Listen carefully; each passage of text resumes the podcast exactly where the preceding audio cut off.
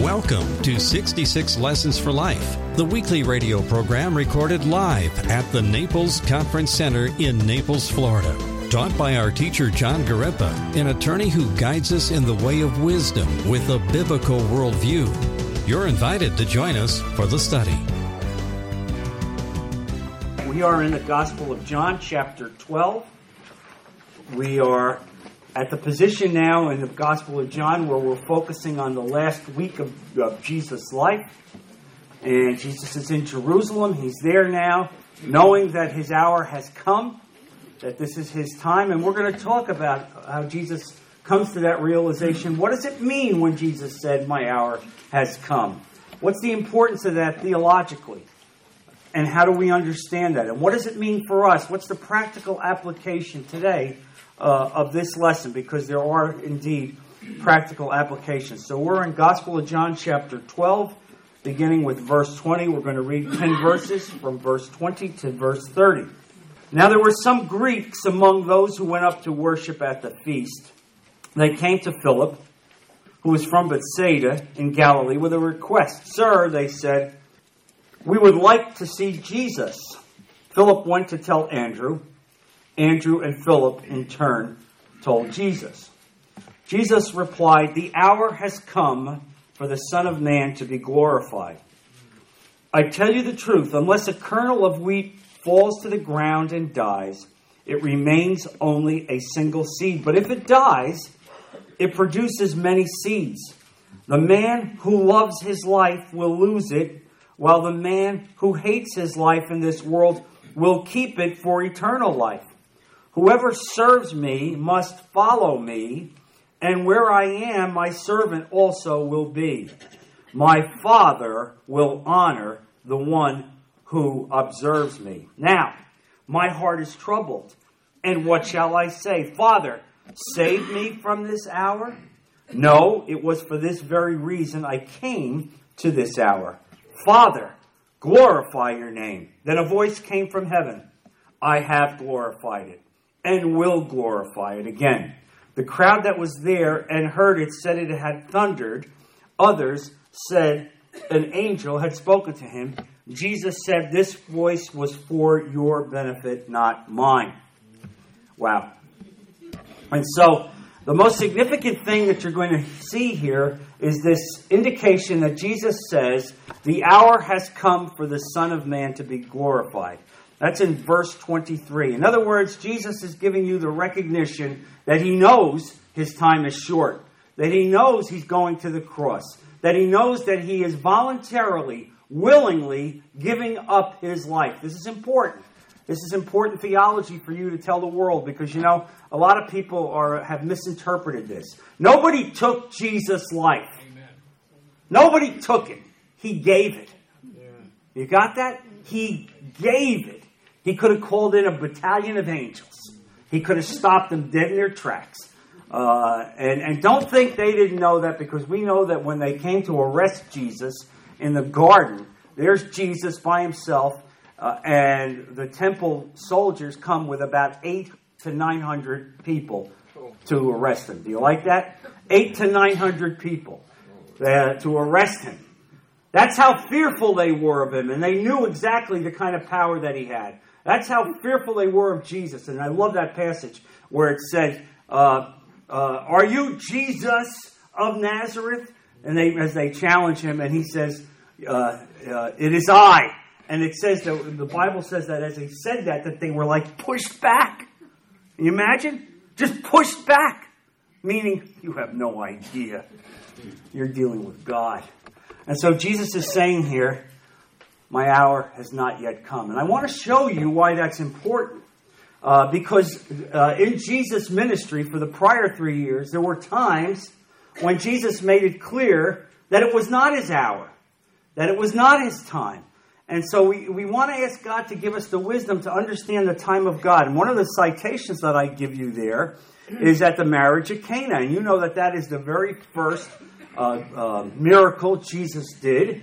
Uh, and at that miracle, his mother, his mother called him out uh, and asked him to do this. And turn, if you would, to John chapter 2, verse 4. or verse 3. When the wine was gone, Jesus' mother said to him, They have no more wine. I can imagine that's almost a typical Jewish mother response.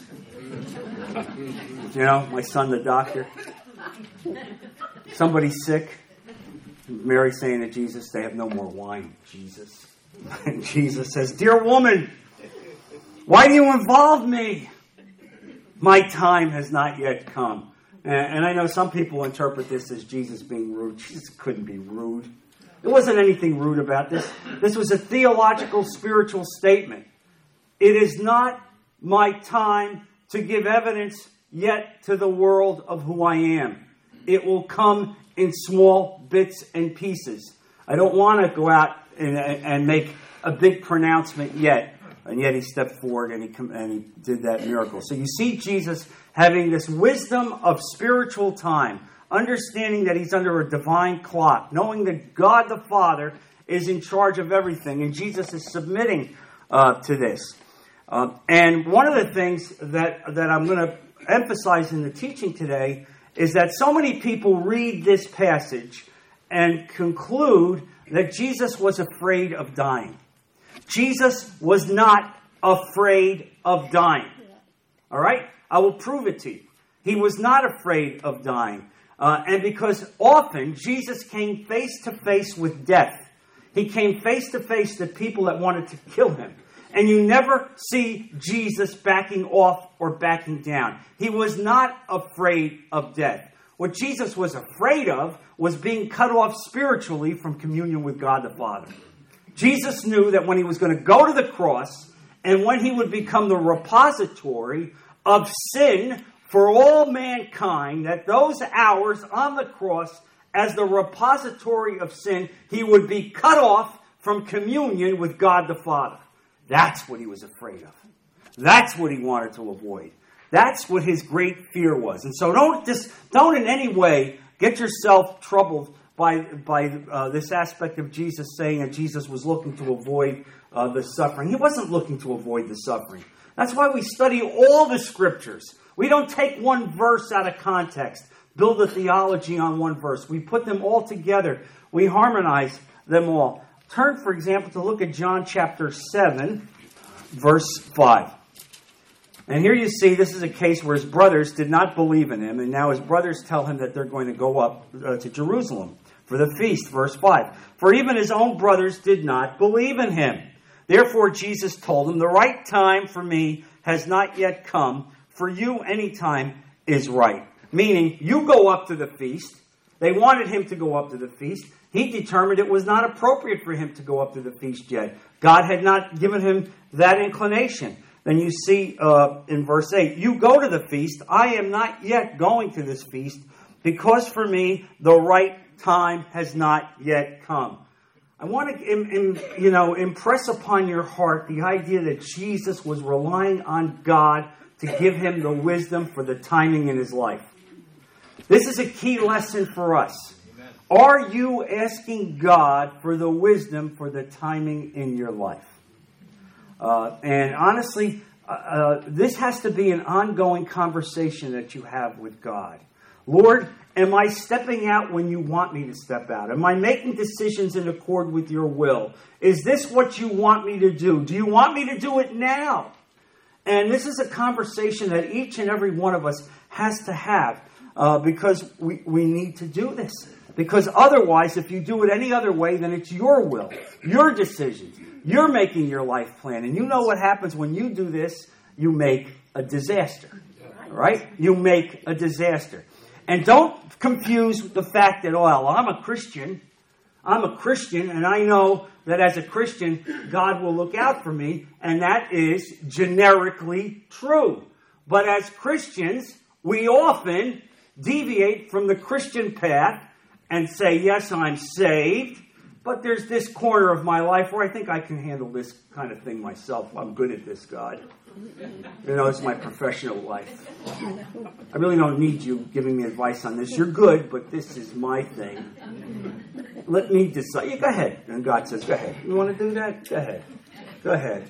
And then people come to me and go, oh, I don't know why God abandoned me. I don't know. And then I'll say, well, did you did you ask him for for this decision? Well, no, I didn't. I didn't really.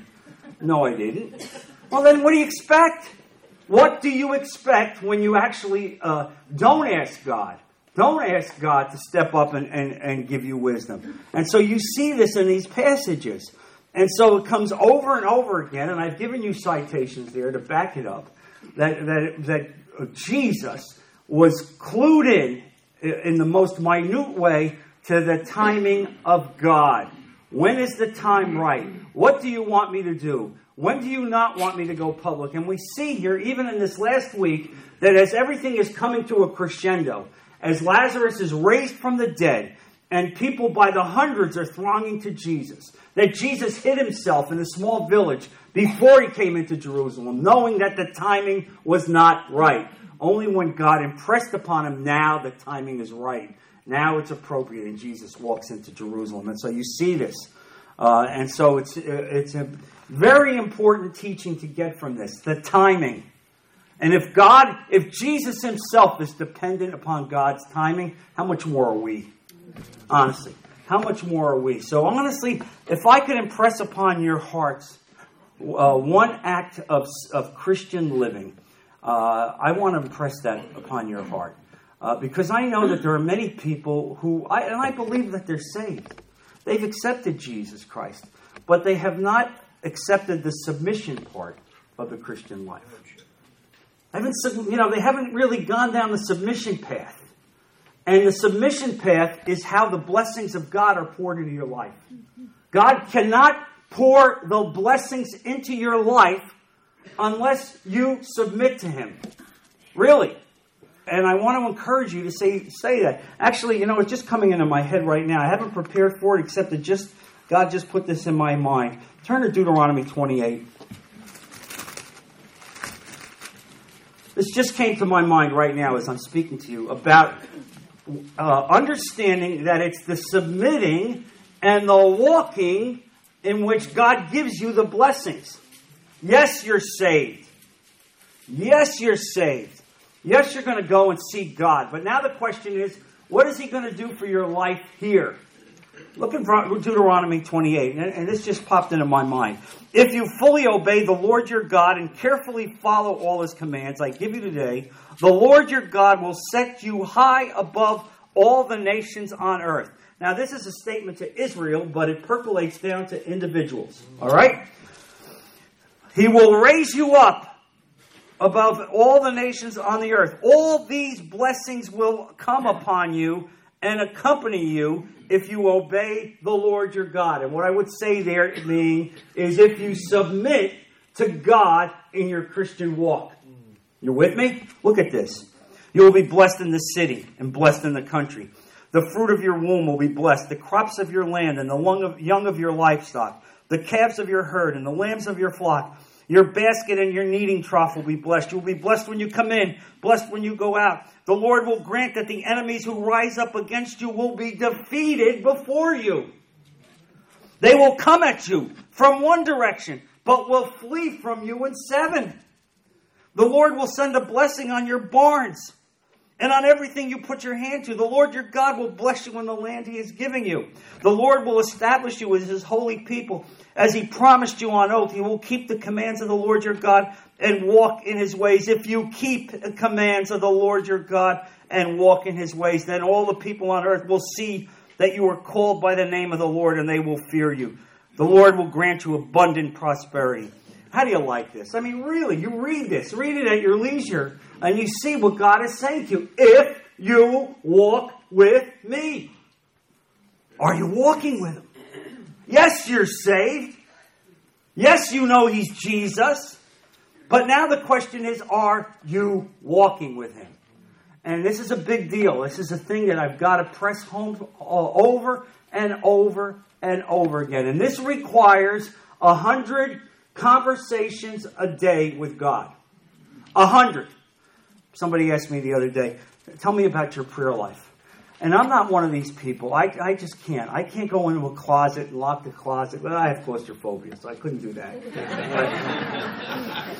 I, I, I, I can't do that. I also have bad knees, so I can't kneel down for long periods of time because I find that I get distracted. All of a sudden, I'm thinking about the pain in my knees.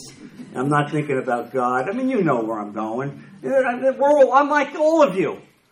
But I'll bet I pray a hundred times a day in my walk as I'm driving. Even while I'm teaching right here, I'm praying. And I hope you're praying as you're listening. And every poss- just a constant prayer language to God. Lord, help me. Lord, lead me. Lord, open the doors. Lord, close the doors for me. And then I'm thinking about you and asking God to pray for you. And each and, each and every one of you, as I'm aware of the issues in your life, I'm asking God to do that a hundred times a day. So you want to know what God wants from you? He wants you to pray to Him a hundred times a day. In every part of your life, you do that. You walk with Him. And that, when you are doing that, and I'm not saying that I'm any holy person, I'm the lowest of the low. But I have recognized that I cannot have success in my life unless I'm fully submitted to Him. And this requires me asking Him, Am I right? Am I doing the right thing? Am I walking with you? And, and asking constantly for the doors to be opened and the doors to be closed. This means before you take a job, you do it. All right? Before you make a decision on buying a house, you do it. Before you seek a mate. How do you like that one? Yeah. Oh, yeah. Wait a minute, wait a minute, wait a minute. Are you telling me I need to ask God before I get married? You know, I, I'm, it's important for me to have chemistry. I need some chemistry in my life. Let me tell you something. Your chemistry is so bad, okay? You don't have a chance.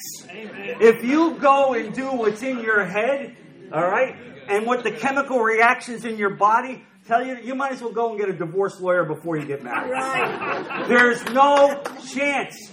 Zero. Zero chance to have a successful marriage. Why do you think the marriage rates are what they are? And I'm sad to say them the, the failure rates are high even supposedly in Christians. Why? Because they're Christians, but they're not submitting to God. I want to emphasize this. All right, you can be saved and not be in Deuteronomy 28. All right? You can be saved, but not in Deuteronomy 28. So this is a question that each of us has to ask God on our own. Lord, you know, and here's the other thing, and I know some of you uh, are alone and looking for company and looking for mates, and I pray for you, but I'm going to tell you something. Being alone can be blessed.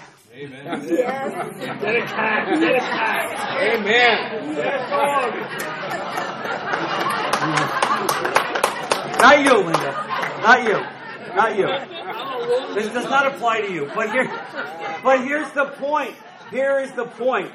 There's nothing more lonely than to be linked with somebody for life, and when you're with them, they're right next to you, you're alone.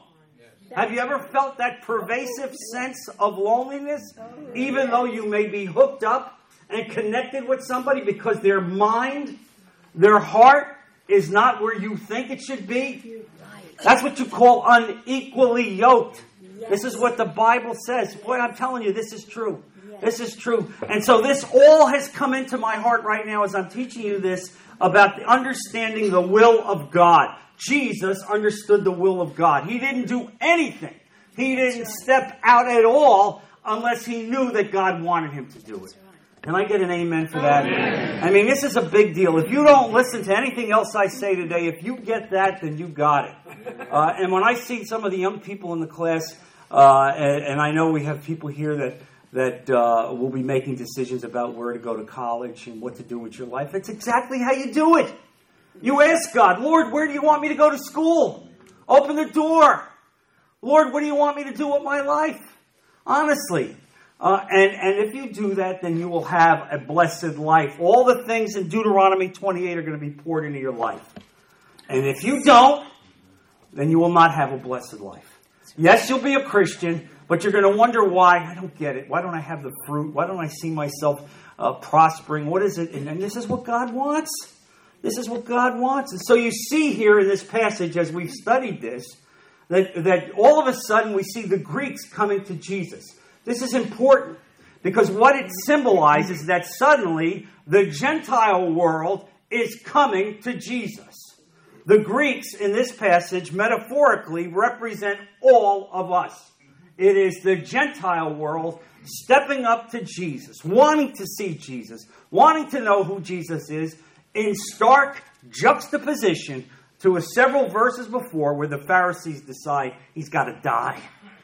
He's got to go. And so what you see is institutional Judaism rejecting Jesus, and now Greeks representing institutional Gentiles stepping up and coming to Jesus.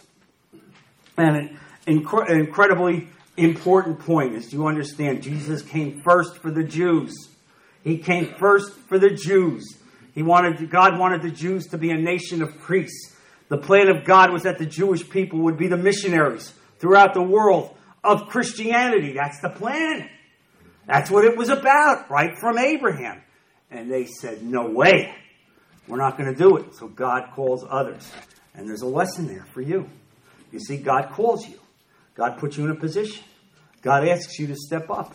He gives you certain talents, certain gifts, and He wants you to step up. And if you say, Nah, I don't, I don't feel it, I don't feel it, God says, Fine, I'll find somebody else. The work of God goes on. Don't ever feel, well, if I don't, if I don't do this, oh, wow, the whole thing is going to collapse. Oh, it's going to collapse. No, it's not going to collapse. God's going to call somebody else, and somebody else will get the blessing. That's why when we come and say that, we, have certain efforts that we're trying to do, we're trying to uh, uh, effectuate change in people's lives. We may be raising money to, to try to do things to elevate somebody's life that's been a catastrophe. God gives you a chance to put your brick. Lord, put my brick. Somebody says to me, I don't have much money. It doesn't matter the amount of money. God wants you to put your brick. Are you part of the effort? Are you part of the partnership? Because there will be blessings that will come down. And unless you're part of the effort, you will not be part of the blessings. You know, the, the beauty of the Bible and, and, the theology of God is it's simple. You know, it's simple. Whoa, we make it so mysterious. Oh, essence of life. Oh, and yet when you read the Bible and you distill it down and you get a picture of all these the applications here, you see it's simple. God wants submission. He doesn't want you doing your own thing. Your own thing is a disaster. And so that's what I see here more than anything is I see this with Jesus. I'm not doing my own thing. I'm not doing it. I'm doing it in the, in the great wisdom of God the Father. Uh, and now the second point in Christ's response to the, to the question of the Greeks is that now he is about to be glorified. That's what he says there. Uh, and I want to talk about what he means by now he is about to be glorified. Uh, and what I believe that that means is uh, that's an answer that operates on several levels. First of all, his glorification means that he is now opening the doors ever so wide to men and women all over the world for salvation. Remember, it was first for the Jews. That was the plan. It wasn't for the Gentiles. It was only after the Jews had their chance and ultimately rejected Jesus that it came for, for the uh, Gentiles. And so this glorification is the aspect of God opening the doors of heaven, opening salvation itself to the rest of the world. Now, this is important for you because what this means is God has given you a role to do in the glorification of Christ. What do I mean by that? It means that Christ is glorified on the cross and his message of glorification must be transmitted by you to the world. That's the role. That's your job. That's what God has called you to do. So each of us, in our own way, as God calls us, is participating in that aspect of glorification through the cross. And Jesus is saying, and this is important, that the very act of dying gives rise to the glorification. Let me tell you something. So much we've seen where, where uh, people focus on the physical suffering uh, and passion of the cross. And, I'm, and I understand that. And my heart breaks for that. But I want to emphasize to you it wasn't the, the, the uh, suffering, it wasn't the suffering or the beatings that brings you salvation. It was the act that Jesus voluntarily gave up a perfect life as the vicarious sacrifice for all of humanity once and forever. Amen. That was the thing. Don't ever, don't ever confuse it. And don't ever confuse it with the fact that they took his life. They did not take it. Nobody took his life. Nobody took his life. He willingly gave it up. He allowed himself to be taken. He allowed himself to be killed on the cross, knowing that it was the death of the perfect sacrifice on the cross that would ultimately bring salvation to a dying world. Uh, and you see that here. And this is what Jesus is referring here.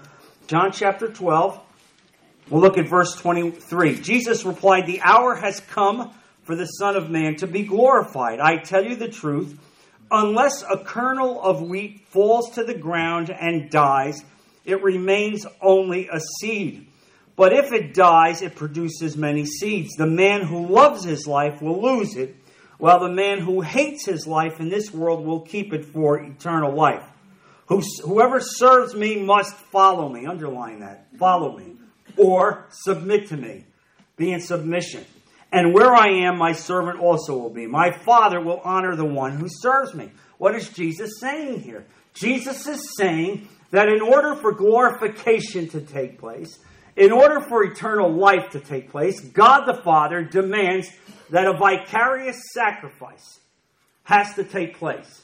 And Jesus was that sacrifice. And so it's the act of dying that gives life.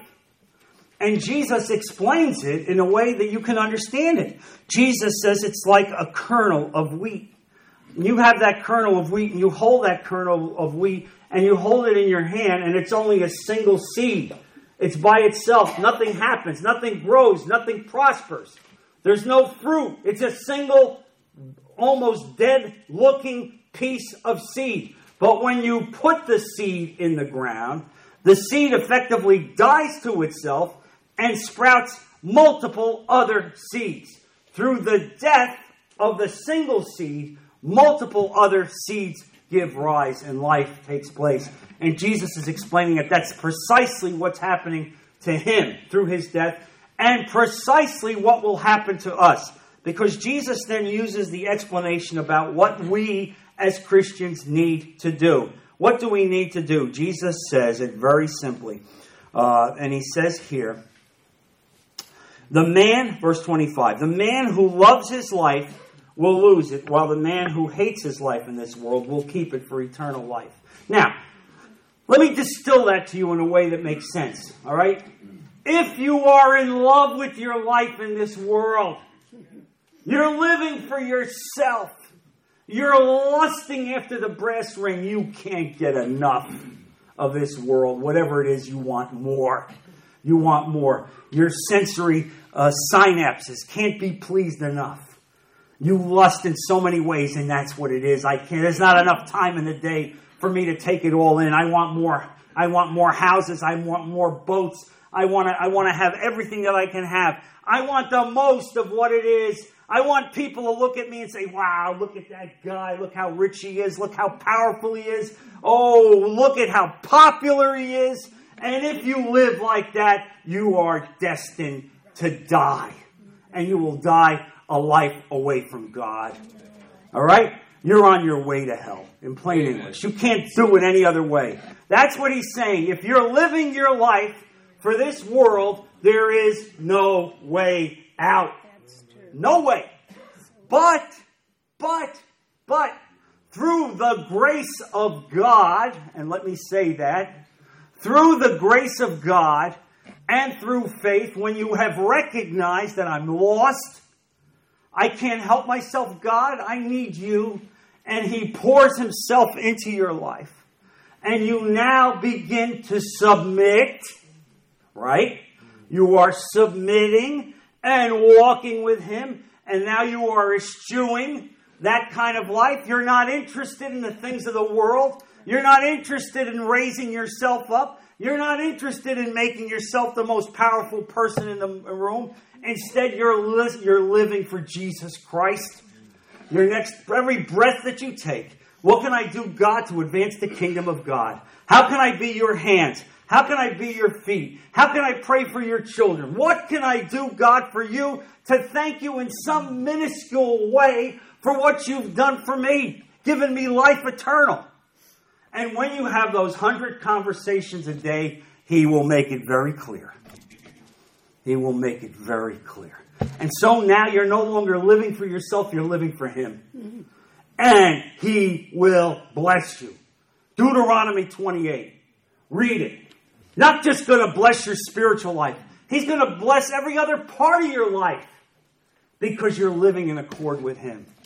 And you see this. And so you understand what's, what's going on here. Why the death aspect is critical. Death is a critical aspect of understanding our Christian life.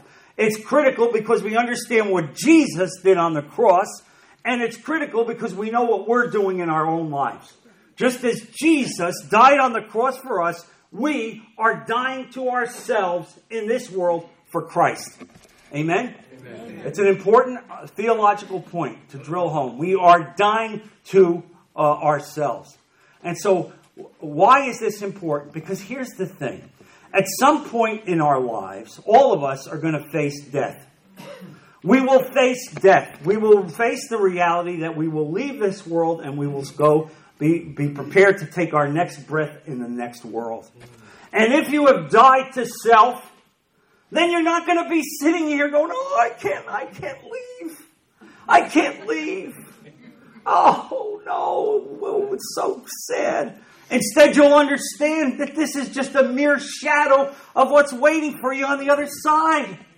Because you've already died to that part of your life. Do you understand why this is important? God is preparing each and every one of us to take that next step. And so many of us go, yeah, but, you know, hmm, I don't know. I don't know. That seems a bit harsh to me. Why can't I have fun here? Yes, you can have fun. You'll have fun beyond what you even understand the word fun means. Beyond what you understand the word fun means when you're living for Christ. To get up every day. How'd you like to get up every day and to know, I need to know that you're where God wants you to be, that you're walking the way He wants you to walk, that if something were to happen to you, the next minute you're in heaven with Jesus Christ. I mean, that's how you want to live your life. And so you're seeing this. You're seeing this, and Jesus is explaining it to us in this issue of the kernel of wheat, understanding that that's what this is about. You must die for yourself. You must die to self. You can't be live a glorified life. You can't live a life for Christ unless in some ways you have died to yourself. Turn to Galatians chapter 2. Galatians chapter 2, verse 19. And this is Paul writing. For through the law I died to the law so that I might live for God. I have been crucified with Christ, and I no longer live, but Christ lives in me. The life I live in the body, I live by faith in the Son of God who loved me and gave himself to me. I did do not set aside the grace of God, for if by righteousness could be gained through the law, Christ died for nothing. Can you understand these words now as I've just explained it to you? Do you see what he's saying? I've died to self. I've died to the law. I can't live by the law. I can't abide by the law. I'm a failure by the law. But when I live for Christ, I recognize I die to myself. And in that aspect of my life, I have effectively become crucified with Christ. Now you understand what that means. When Jesus was crucified on the cross and gave himself up voluntarily for you, you now, and becoming a fully committed Christian and submitting yourself to him, you also now are crucified with him as he died on the cross. You are dying to this life. Does that make sense? Really? And you understand it, you see it. Look also a couple of uh, chapters further back towards the back of the book. Look at Galatians uh, chapter 6, verse 14. May I never boast except in the cross of our Lord Jesus Christ, through which the world has been crucified to me and I to the world. How about that? That's the kind of life you want to live. You want to have you want your life to be crucified. You're crucified your life. You're no longer interested in the things of this world. Oh, and, and by the way, I'm not saying that you don't pay your bills, okay? I'm not I'm not saying that that you become a monk and you head for the mountains. I'm not saying that. You you live a life of responsibility. You don't do anything so that people in the world will go, oh, look at that flake. Who would want to be a Christian? Look at that nut. No, you don't do that. Instead, you live a life that people go, oh, wow, look at those people. Look how they face adversity. Look how they face suffering. Look how they face persecution. Look how they face hard times. How do they do that? Oh, they do it through Jesus. That's it. You go walking down the hospital corridors with me, and you go into the rooms where our people are in, and you see people who are dying, and yet they've already committed themselves to God. You see the difference in that room when you go across the hall to somebody who's dying who doesn't know Jesus. Let me tell you something. You could barely walk into the room. You could barely walk into the room. And that's what Paul is telling you here. He's crucified himself. He has put himself down. He has given himself to God in every way. And so this is the principle of death and denial. This is important. All of this comes together on the cross. And so when you see Jesus dying on the cross, it's not just the act, the physical act of Jesus dying on the cross. Uh, it is so much more broad, it is so much more expansive, and it covers so many other things, way, way more deeply done than just in that act of dying. Uh, it's a spiritual act, and Jesus is telling us how, how he expects us to live. Uh, and so many Christians, many Christians have the idea that they can receive the full blessings of God without at the same time accepting the full lordship of Jesus Christ in their lives. You want the full blessings of God? You want to be in Deuteronomy 28? You want that in every aspect of your life? Then you have to give God the full lordship of your life. In every way. In every way. That's a hundred conversations a day with God. And you know what? I say a hundred, it might be a thousand. But the point I'm using is it's multiple conversations a day. Uh, and, and here's the thing that I want to reiterate to you that when you ask God, when you ask God for this, God answers you. God answers you. He does this. Um, and I can tell you that, you know, even now, as, I'm, as we're trying to find that home for that poor sister, that grandmother raising her children. And I'm looking and I go up and I, and I look at multiple houses. Uh, and I'm, I'm waiting on God to confirm to me the house that He wants for her. I am actually waiting. I'm waiting. And it's hard for me to wait. You understand? I'm not a waiting kind of guy. I mean, really, you could see this. You know me. Somebody said to me, you, you, you, you're very passionate in your, in your teaching. I said, let me tell you something. What you see here is exactly what I did in court. I represented people in court and corporations in court the same way you see me here. The only difference is now I have a much better boss.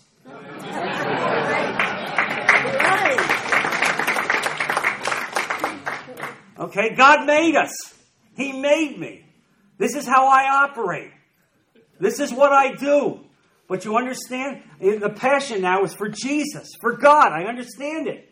And so, sure, I often in my life I used to look at a closed door and that was merely an opportunity to kick it open. You understand? kick it open. Until I prayed and said, Lord, give me the wisdom to understand that a closed door was a closed door. Don't act. Don't move because if I go with my own wisdom or with my own instincts, I'm doomed to fail get this through your heads. I can't, I mean, really, you're doomed to fail. I don't care what it is. But if you wait upon God, and I have the confidence to know God is going to answer this prayer, that He's going to give us the house for this woman, that's her house, when He's ready to give it to me, even if I have to wait, even if it's uncomfortable to wait, even though I'm itching to see it done. You know, John, it's not you, it's me. And when you learn that lesson, when you learn it's not you, it's Him, and you die to yourself and you give it up to Him, and you speak to Him a hundred times a day, and you submit to Him in every part of your life, you are going to see Deuteronomy 28. Deuteronomy 28. Go home and read it. That's what He has for you. Let's close in prayer. Lord, I thank you, Father, for the words we've heard today. Lord, I know that this is the present truth that you had for us, that we needed to hear this today. Lord, help it to grow in our heart and understand what death and denial is about. Understand what timing is about. Understand that Jesus waited for you and didn't step out until you told him. Help us to learn these lessons, Lord. Help it to drill it home to us, to live our lives like this. Protect our people. Bless them this week. Be with them and bring them back safely to continue the study of your word. We put all of this in Jesus' precious name. Amen. Thank you for listening to 66 Lessons for Life, the men's Bible study taught by John Garippa and recorded live at the Naples Conference Center in Naples, Florida. The fear of the Lord is the beginning of wisdom, and knowledge of the Holy One is understanding, so that you, the man of God, would be thoroughly equipped for every good work. For more information about the program or attending the Naples Men's Bible Study at the Naples Conference Center, go to our website at 66lessonsforlife.com.